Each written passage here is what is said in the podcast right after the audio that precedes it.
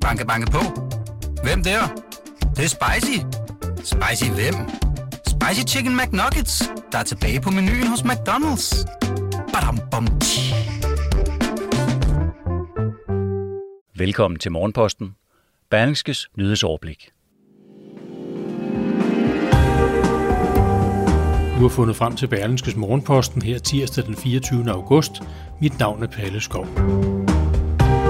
Vi skal i dag rundt om frikirkenettet, der er nervøs for en mulig lovgivning mod omvendelsesterapi, og en historie, der viser, hvor gode vilkår, eller skulle man snarere sige, hvor dårlige vilkår, København giver virksomheder.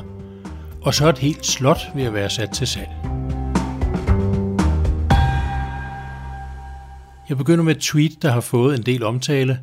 Tweetet er fra TV2-korrespondent Simit Jan, som fra Kabul i Afghanistan har skrevet om meget voldsomme scener, der kommer ud fra Kabul i øjeblikket, hvor Taliban-militser holder byens lufthavn omringet.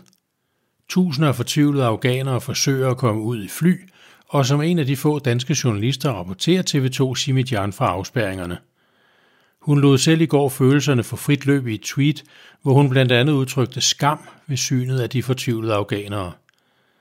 Det her er ikke bare en tragedie, der er ved at udvikle sig. Det her er et svigt uden sammenligning. Jeg skammer mig som dansker, som europæer, som kvinde, som mor, som datter, som menneske. Det her sker i vores alles navn, og det kunne være undgået, skrev Simit i sit tweet.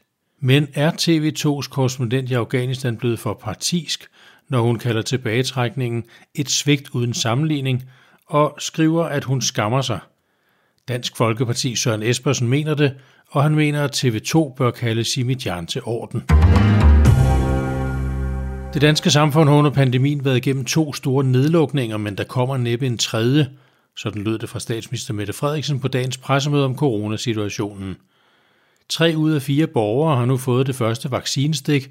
Der har været en enestående opbakning fra befolkningen, og internationalt ligger Danmark blandt de allerbedste. Det er helt fantastisk, sagde statsminister Mette Frederiksen. Også erhvervslivet er kommet godt ud af krisen, mente hun. Her er der bullerne beskæftigelse, voksende eksport og stigende optimisme. Men det billede genkender man ikke hos brancheorganisationen SMV Danmark, der organiserer 18.000 små og mellemstore virksomheder. Minister vil forbyde omvendelsesterapi, men kirkeformand frygter, at lov vil skabe tankepoliti og angriber et spinkelt grundlag. Sådan lyder dagens rubrik, der kommer fra Kristelig Dagblad.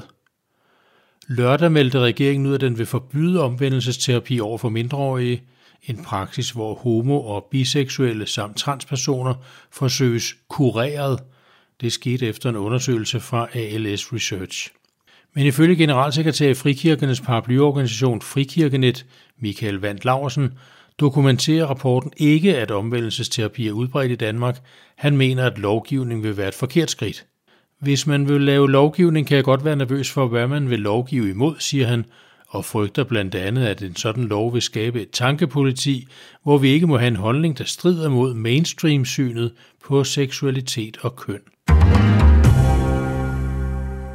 Berlingskes politiske kommentator Bent Winter analyserer de jobskift, der har været i Socialdemokratiet siden Folketingsvalget i 2019.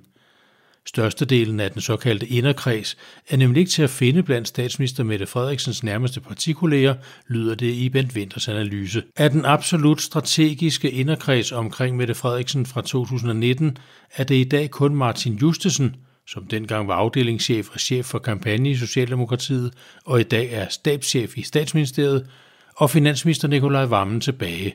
Vammen var dengang politisk ordfører for Socialdemokratiet i Folketinget. Senest har partisekretær for Socialdemokratiet Jan Jul Christensen meddelt, at han har fået en stilling i Københavns Lufthavn. Det vagte også opsigt, da den daværende stabschef i statsministeriet Martin Rossen skiftede job til vicedirektør i Danfoss. Jobskiftene kan ifølge Bent Winter ikke undgå at få konsekvenser for Socialdemokratiets forberedelser til næste valgkamp.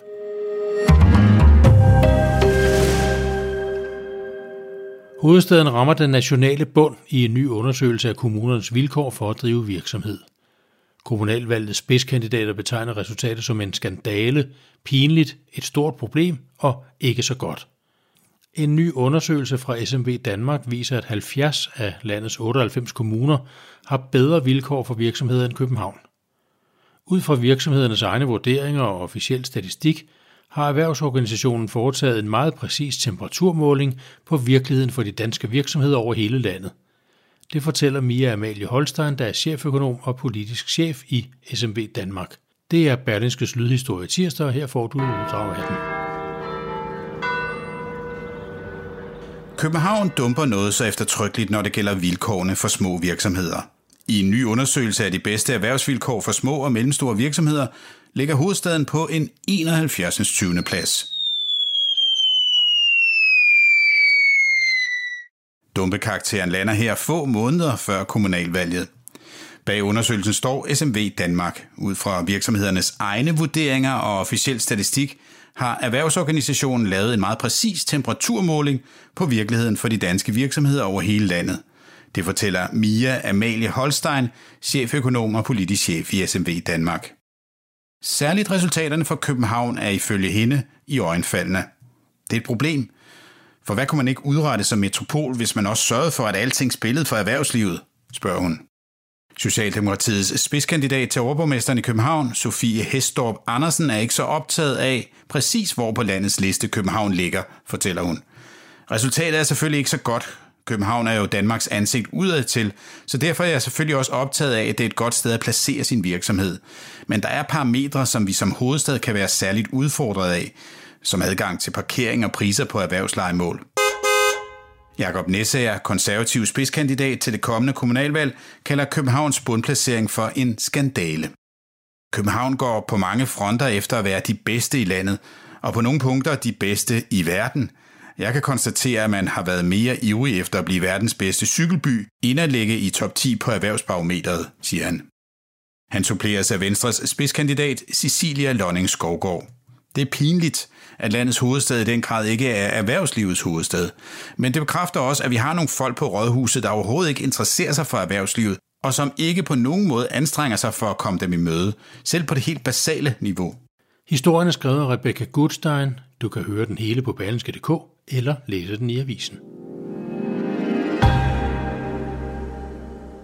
Regeringen har besluttet at støtte virksomheden Bavarian Nordic med 800 millioner kroner til udvikling af en dansk vaccine mod covid-19, det skriver Sundhedsministeriet i en pressemeddelelse. Det sker efter, at EU-kommissionen har godkendt, at Danmark kan give støtte på ca. 800 millioner kroner til Bavarian Nordic, der er ved at udvikle vaccinen.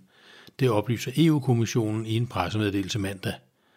Støtten, der er et forskud, som skal betales tilbage, skal sikre, at vaccinen kan blive undersøgt i et fase 3-studie. Det er sidste skridt inden en eventuel godkendelse, så vaccinen kan komme på markedet. EU's konkurrencekommissær Margrethe Vestager siger i en kommentar, at EU fortsat vil arbejde tæt sammen med medlemsstaterne om at finde løsninger, der kan begrænse de økonomiske konsekvenser af coronaudbruddet. Denne danske støtteforanstaltning på 108 millioner euro vil bidrage til stærkt tiltrængende forsknings- og udviklingsaktiviteter i indsatsen mod coronavirusudbruddet, siger Margrethe Vestager.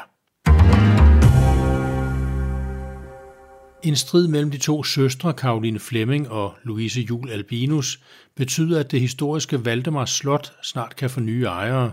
Den måske især fra tv kendte baronesse Karoline Flemming har afvist at underskrive et nyt regnskab for selskabet bag Valdemars Slot, som hun ejer sammen med sin søster. Slottet risikerer nu at blive solgt. Helt siden 1678 har Valdemar Slot på Tåsinge været ejet af slægten efter søhelten Niels Jul, men den arverække kan lige straks blive brudt. Lige nu er det store slot på Tåsinge lige syd for Svendborg nemlig ved at blive vurderet med henblik på salg. Det sker som en direkte konsekvens af den bitre strid, de to ejere, søstrene Karoline Flemming og Louise Jul Albinus, er havnet i. Og den strid har betydet, at selskabet bag slottet, Valdemar Slot Gods AS, er sendt til tvangsopløsning og derfor bliver administreret af konkursadvokaten Henning Moritsen. Han er nu ved at undersøge mulighederne for, om selskabets store gæld kan komme ud af verden. Der bliver lavet vurderinger af alt, hvad selskabet ejer, også slottet. Vi skal jo vide, hvad det kan indbringe ved et salg, hvis det skulle blive aktuelt, siger Henning Moritsen, der er partner hos Fokus Advokater. Han siger, at der allerede er flere, der har rettet henvendelse og fortalt, at de godt kunne være interesserede i at købe slottet. I dag holder regeringen konference Fremtidens Danmark i Fredericia, hvor statsminister Mette Frederiksen er blandt deltagerne. Med undertitlen Danmark kan mere – bydes på en række taler og workshops, og deltagerne vil blandt andre være repræsentanter fra erhvervslivet, civilsamfundet, arbejdsmarkedets parter, interesseorganisationer, uddannelsesinstitutioner og politikere. Ved den samme konference er Dansk Sygeplejeråd også til stede. Forbundet vil danne kæder på begge sider af den vej, hvor konferencen holdes. Det skal gøre statsministeren og øvrige messedeltagere opmærksomme på konflikten. Og en af deltagerne i konferencen er øvrigt Sygeplejerådets egen formand, Grete Christensen. Landstræneren for herrelandsholdet i fodbold, Kasper Julemand, udtager holdet til de kommende tre VM-kvalifikationskampe. Det er mod Skotland, Færøerne og Israel. Det var udgaven for i dag. Der er en berlinske morgenposten til dig igen i morgen. Indtil da vil jeg håbe, du får en god tirsdag, hvor du måske allerede overvejer, om du skal bruge dagen på at købe det førnævnte Valdemar Slot. Under alle omstændigheder vil jeg sige tak for, at du lyttede med.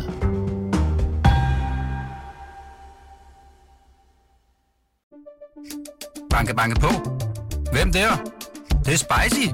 Spicy hvem? Spicy Chicken McNuggets, der er tilbage på menuen hos McDonald's. Badum, bom, tji.